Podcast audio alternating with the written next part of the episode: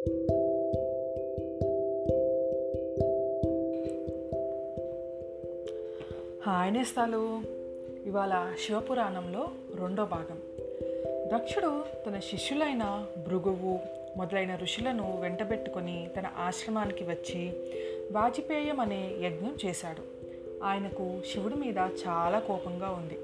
అందుచేత ఈ వాజపేయంలో శివుడికి హవిర్భాగం లేకుండా చేశాడు. అప్పటికి దక్షుడికి శివుడి పైన కోపం చల్లారలేదు. అందుచేత ఆయన బృహస్పతి యజ్ఞం అనే యజ్ఞ మహాయజ్ఞం తలపెట్టి దానికి దేవతలను మహర్షులను ఆహ్వానించి వచ్చిన వారిని సత్కరించడానికి తన శిష్యులను బంధువులను నియోగించాడు.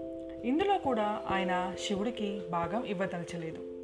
ఈ యజ్ఞానికి విశ్వదేవతలు మరుత్తులు పితృగణాలు అప్సరసలు గంధర్వ సిద్ధ విద్యాధర కిన్నర యక్షులు కశ్యప అగస్త్య అత్రి భృగు మరీచి నారద పరాశరాది మహర్షులు వచ్చారు. బ్రహ్మ విష్ణువులు తప్ప మిగిలిన వారంతా దక్షుడికి భయపడే వచ్చారు. వచ్చిన వారికి అందరికీ విడుదల ఏర్పాటు చేయడానికి విశ్వకర్మ నియోగింపబడ్డాడు. దక్షుడు యజ్ఞదీక్ష వహించి భార్యా సమేతుడై యాగశాల ప్రవేశించి సభావందనం చేశాడు. పిలవని కారణంగా శివుడు ఆ సభలో లేడు. బ్రహ్మ విష్ణువులు పిలిచినా రాలేదు. అనేక మంది దేవతలతోనూ మహర్షులతోనూ నిండి ఉన్న ఆ సభలో శివభక్తులైన మరీచి దదీచి భృగుడు మొదలైన మహర్షులు సభను కలియచూసి ఓ దక్ష ఈ సభకు సతీదేవిని శివుణ్ణి పిలవలేదా? వాళ్ళు ఇక్కడ ఎందుకు లేరు అని అడిగారు. దానికి దక్షుడు శివుడు కర్మభ్రష్టుడు. అందుచేత అతన్ని పిలవలేదు. అతను అపవిత్రుడు.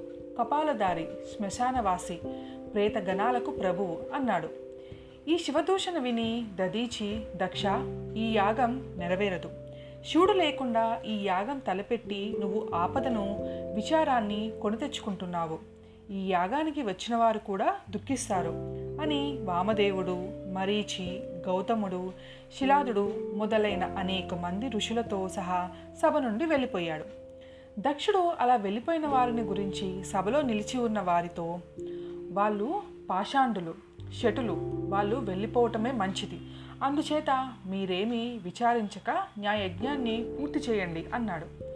ఈ లోపల కైలాస పర్వతం మీద శివుడితో సుఖంగా కాపురం చేస్తున్న సతీ ఒకనాడు తన చెలికత్తెలతో ఉద్యానవనంలో విహరిస్తూ ఆకాశాన అనేక విమానాలు పోతుండటం చూసింది. ఆ విమానాలు ఎక్కడికి పోతున్నాయి కనుక్కోమని సతీదేవి తన చెలికత్తెలను అడిగితే వాళ్ళు వెళ్ళి వచ్చి దక్షుడు చేస్తున్న యజ్ఞానికి వాళ్ళంతా వెళ్తున్నట్టు చెప్పారు. సతీదేవికి తాను కూడా తన భర్తతో సహా తండ్రి చేసే యజ్ఞానికి పోవాలని కోరిక కలిగింది. ఆమె శివుడి వద్దకు వెళ్ళి మా నాన్న యజ్ఞం చేస్తున్నాడట. దేవగణాలు వాళ్ళంతా వెళ్తున్నారు. మనం కూడా రుద్రగణాలను తీసుకొని అక్కడికి వెళ్ళొద్దాం అన్నది. దానికి శివుడు సతీ మన మీద మీ తండ్రికి ద్వేషం. అందుచేత మనని పిలవకుండానే యజ్ఞం చేస్తున్నాడు. పిలవని పేరంటానికి పోరాదు. పోతే మనకి అవమానం జరుగుతుంది. తర్వాత ఆపదలు కలుగుతాయి అన్నాడు. అలా అయితే మీరు రావద్దు. నేను ఒక్కతనే వెళ్తాను. నా వాళ్ళు నన్నెందుకు అవమానిస్తారు?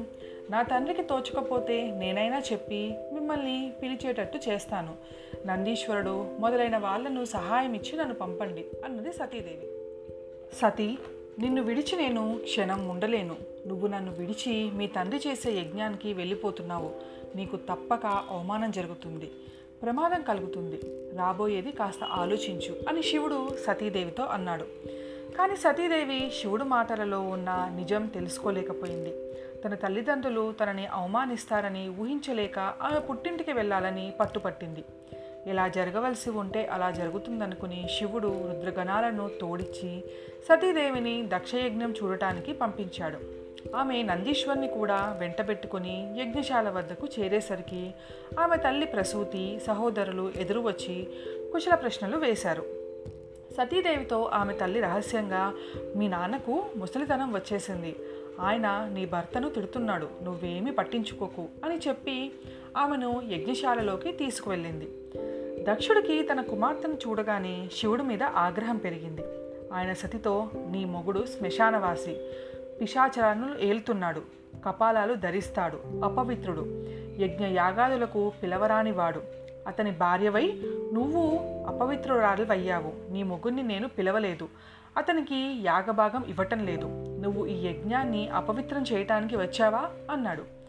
సతీదేవి ఈ మాటలు విని తండ్రితో యజ్ఞకర్త అయిన శివుడికి హవిర్భాగం లేకుండా యజ్ఞం చేస్తున్నావు. పైగా ఆయనను దూషిస్తున్నావు. ఇప్పటికైనా ఆయనని పిలిపించి యజ్ఞభాగం ఇచ్చి గౌరవించు. లేకపోతే నీ యజ్ఞం పూర్తి కాదు. నువ్వు నశిస్తావు అన్నది.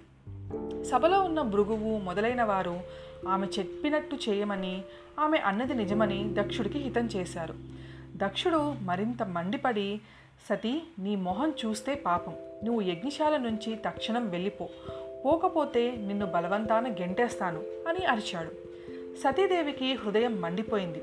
భర్త మాట వినకుండా రావటం పొరపాటయిందని ఆమె గ్రహించింది. ఈ అవమానం పొంది భర్త దగ్గరికి తిరిగిపోవటం ఇష్టం లేక వచ్చే జన్మలో శివుడే భర్త కావాలని కోరుకుంటూ యోగశక్తితో అగ్ని పుట్టించుకొని అందులో ప్రాణాలు వదిలింది. ఇది చూసి నందీశ్వరుడు మొదలైన వాళ్ళు హాహాకారాలు చేస్తూ యజ్ఞశాల ప్రవేశించబోతే భృగు మహర్షి అభిచార హోమం చేసి వారిని తరిమికొట్టాడు. నారదుడు మొదలైన వారు కొందరు కైలాసానికి వెళ్ళి శివుడితో జరిగిన సంగతి చెప్పారు.